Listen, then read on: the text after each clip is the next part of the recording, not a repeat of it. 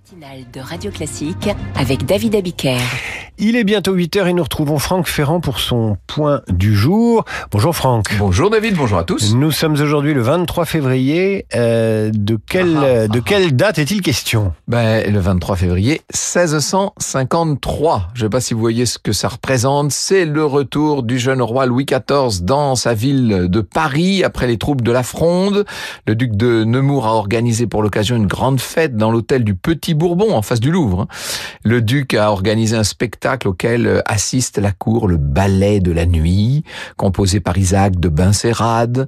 Le ballet reproduit la course de la nuit, 45 entrées de ballet, vous imaginez, la dernière des 45, l'aurore. C'est le soleil qui apparaît sur son char pour marquer la fin de la nuit, qui annonce la lumière si vive, qui éblouit le public, c'est le clou du spectacle. Ce soleil avec son masque doré, on le reconnaît. C'est un jeune roi de 14 ans, il est magnifique. Il est apparu sur scène par une trappe, tout habillé d'or. Il danse avec les autres seigneurs du royaume.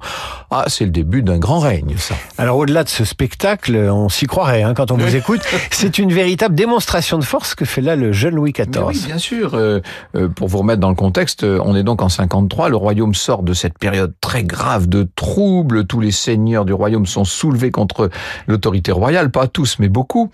Et cette autorité, pourtant, elle s'était renforcée depuis euh, Henri IV, le grand-père de Louis XIV, et avec son père Louis XIII aussi, Richelieu, pour montrer qu'il a bien repris le contrôle. Louis XIV a convaincu les fils des anciens frondeurs de l'accompagner sur la scène. C'est le début de ce qu'un certain Jean-Marie Apostolides appellera la domestication de la noblesse d'épée, n'est-ce pas?